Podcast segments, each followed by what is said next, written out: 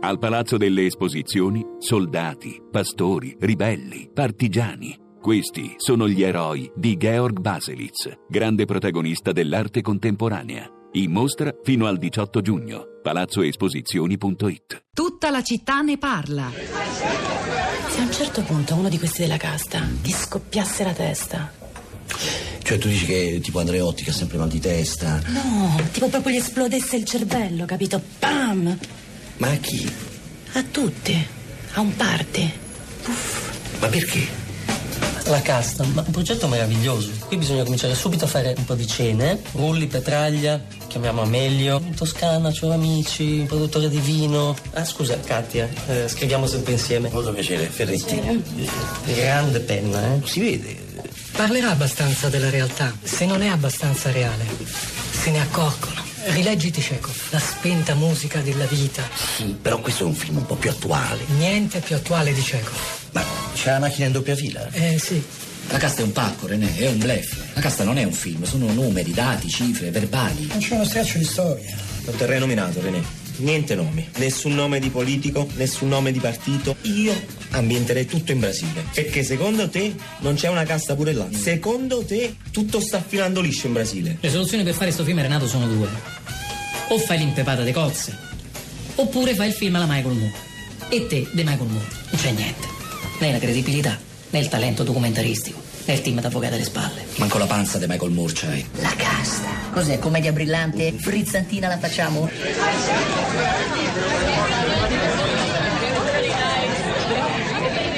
Boris il film 2011 diretto e cosceneggiato da Giacomo Ciarrapico, Mattia Torre, Luca Vendruscolo tratta dalla celebre serie televisiva Boris interpretata in gran parte dallo stesso cast della serie. Il film e qui si racconta di questo episodio abbastanza esilarante il tentativo di fare il grande salto un film serio d'autore trasformare la casta di Gian Antonio Stella e Sergio Rizzo, il, quel libro uscito dieci anni fa che è ancora forse decisivo per capire, interpretare i malumori del popolo in un film e poi è andata a finire come sentite con la proposta di farne alla fine una sorta di impepata di cozze.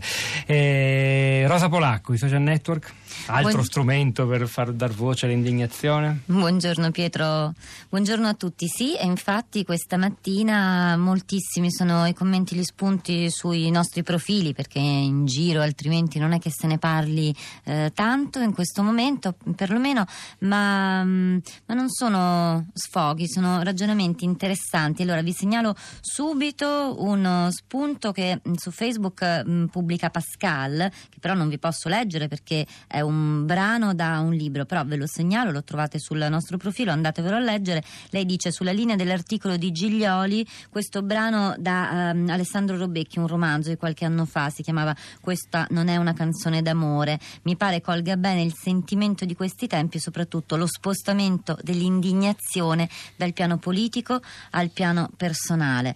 Tristan scrive dovete smetterla tutti di dire pochi milioni su miliardi di debito non fanno la differenza. Basta, il problema è etico, il problema è la disparità con i comuni cittadini. Anche io voglio maturare in soli cinque anni, va bene così? Voglio la reversibilità fino al bisnipote, voglio l'assistenza medica come quella dei parlamentari, non voglio pagare stadio, spettacoli, treni e telefono. Ma no, non voglio tutto ciò, voglio solo più etica e più onestà.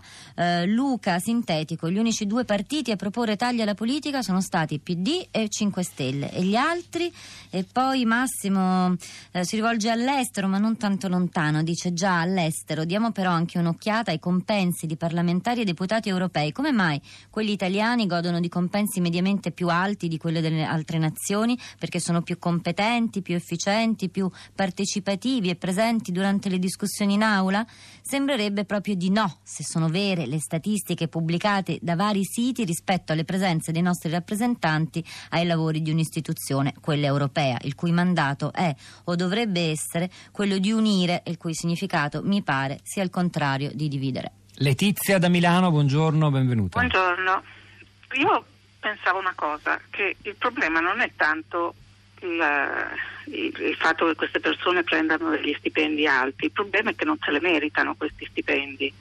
Nel senso, se gli stipendi alti fossero a fronte di, un, di fare quello che, che, viene richiesto di fare, tirar fuori il nostro paese da questo pantano, io glieli darei anche.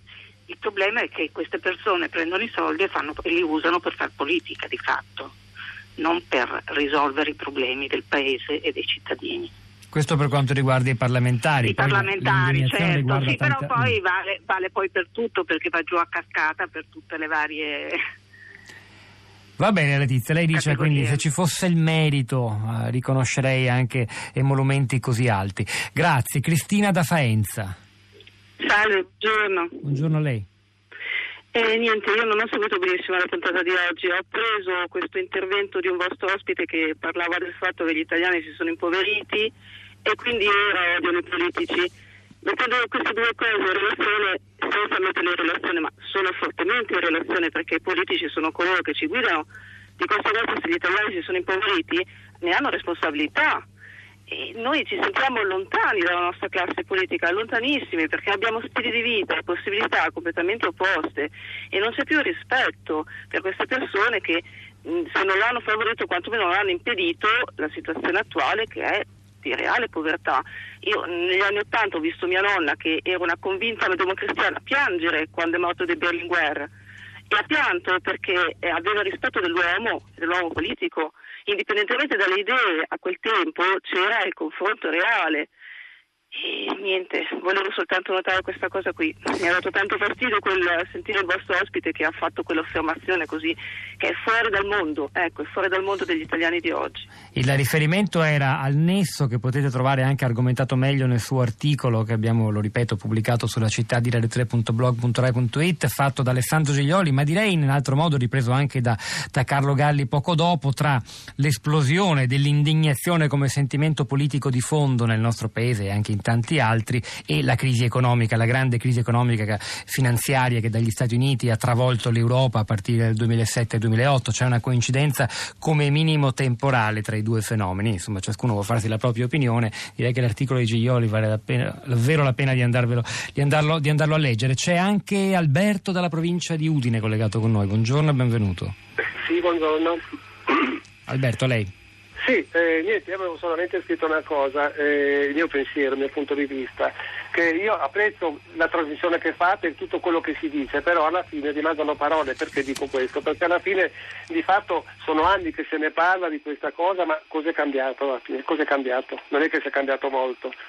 Questa è la mia opinione. E, pur apprezzando quello che voi state facendo e quello che state dicendo, apprezzabilissimo, per carità, va benissimo perché risveglia le coscienze delle persone, informa le persone soprattutto porta le persone a conoscenza anche di certe cose che magari ignorano e questo va benissimo, però di fatto alla fine cosa, cosa si risolve?